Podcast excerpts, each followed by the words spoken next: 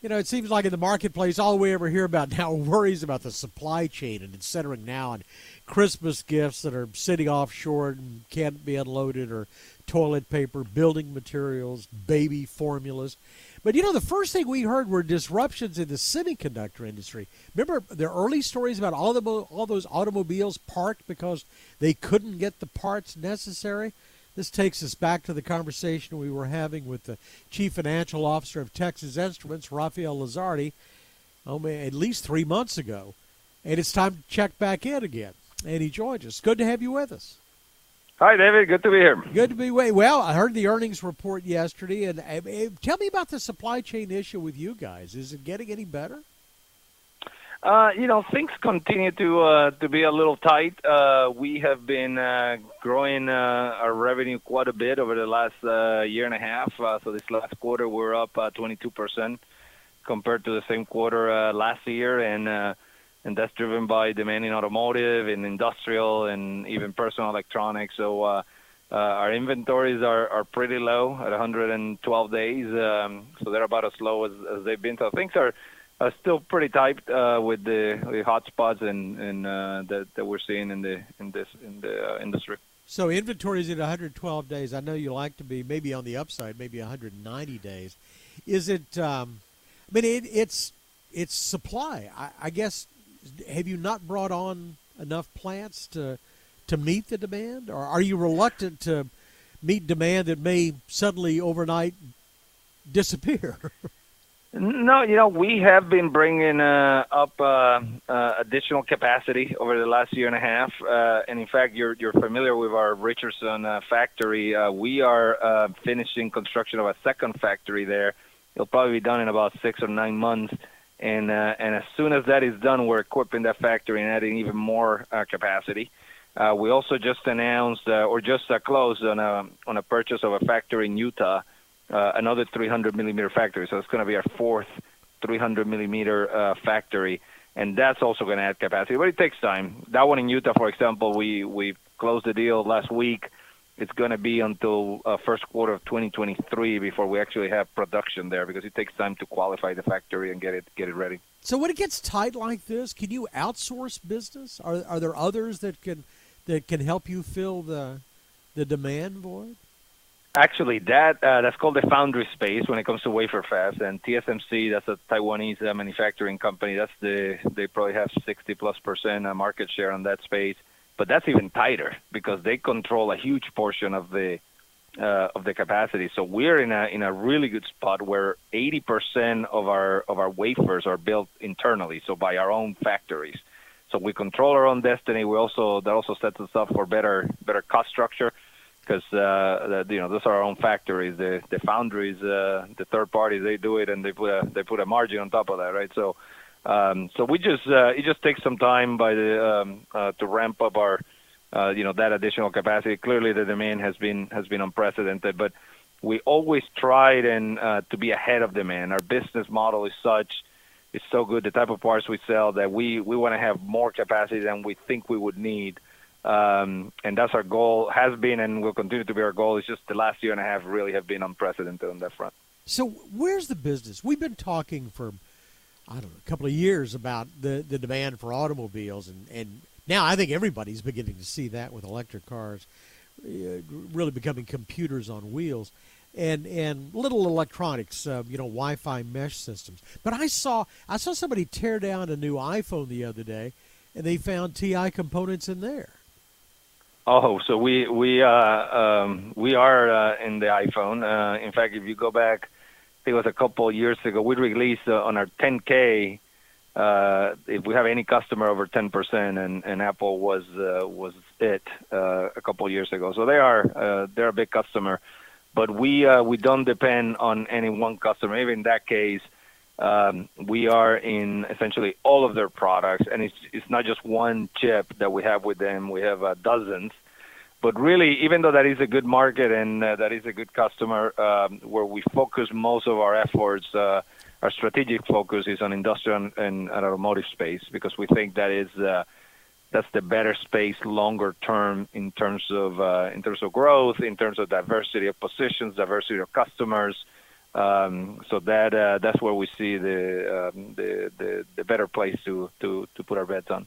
You know, the other dilemma right now, and we talked about this I think three months ago, was we're hearing stories about these these people, you know, these companies needing chips so badly they're double ordering, and then whoever fills the order, they cancel the other one, and then you're left stuck with inventory you don't need. Are you seeing that right now, and how do you guard against that? Yeah, so it's it's impossible to see. You never know. The customers never tell you where when they're doing that, right? Uh, but it's also uh, relatively common, right? And that's just sometimes customers don't even know they're doing it, right? They just see a, a bunch of demand coming and they just add a, a little bit of buffer, and and because the com- the supply chain is so complex and there's so many steps, if everybody just adds a little bit of buffer, uh, by the time you know one unit of demand at the front end becomes uh, 10 units of demand at the back end, right?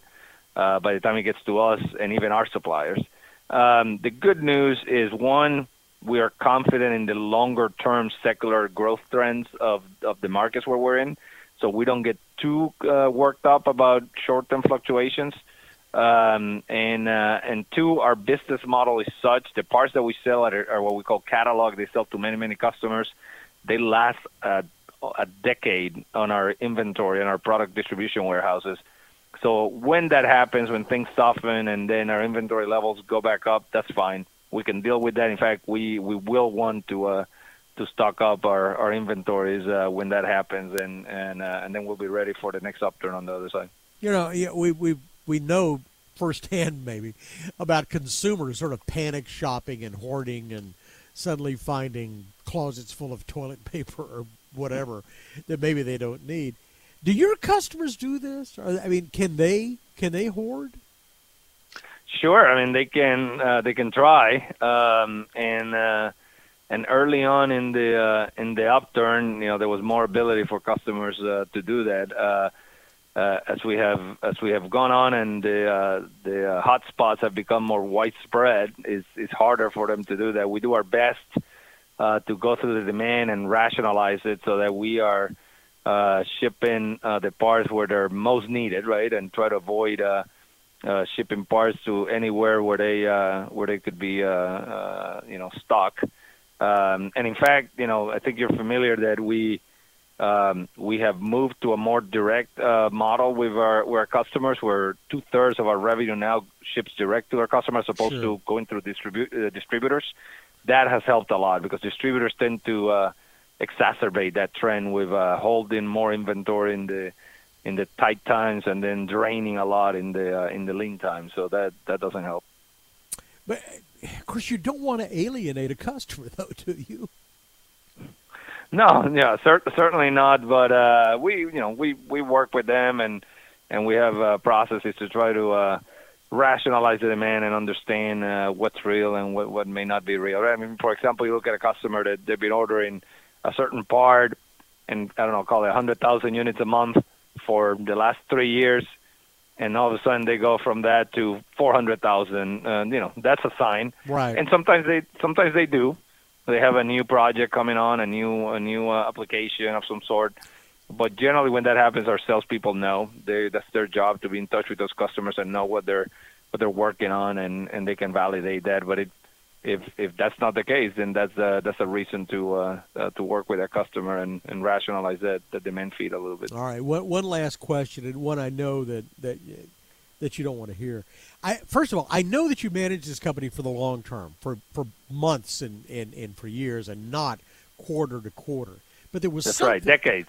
okay, but there was something embedded in in Tuesday evening's earnings report that caused your stock to sell off nine dollars. And I know you're not a stock market analyst or a research guy, but but what was it? Were you were you guiding the street lower on revenues, or was there some caution that you were that was embedded in there? You know, you, you never know with these things. Uh, uh, if, if you look at the actual uh, official street expectation, both um, uh, for third quarter uh, actuals and for fourth quarter uh, forecast, we actually uh, met and, and slightly exceeded uh, on both. Uh, but sometimes the real expectation, which is not written anywhere, but the real expectation is higher than what they actually put in the Yeah. reports. and then uh, you know when you don't beat by that much more, then it turns into um, into uh, you know uh, then you get the things that happen on you know in after hours and and who knows what will happen today, right? The market hasn't opened yet, so. uh, but like you say, we don't worry about that. We're that's not how we manage the company. Uh, you know, we want to be as transparent as we can be, as it makes sense, and let let investors make their decisions. Um, and you know, we manage the company for the long term, yeah, decades yeah. in into the future, just to uh, for those long term owners. Rafael Lizardi is the Chief Financial Officer of Texas Instruments and our guest today. Thank you for the time. We appreciate it. Thanks, David. Thanks a lot. For more of our conversation with Mr. Lizardi. go to krld.com slash CEO. I'm David Johnson, News Radio 1080 KRLD.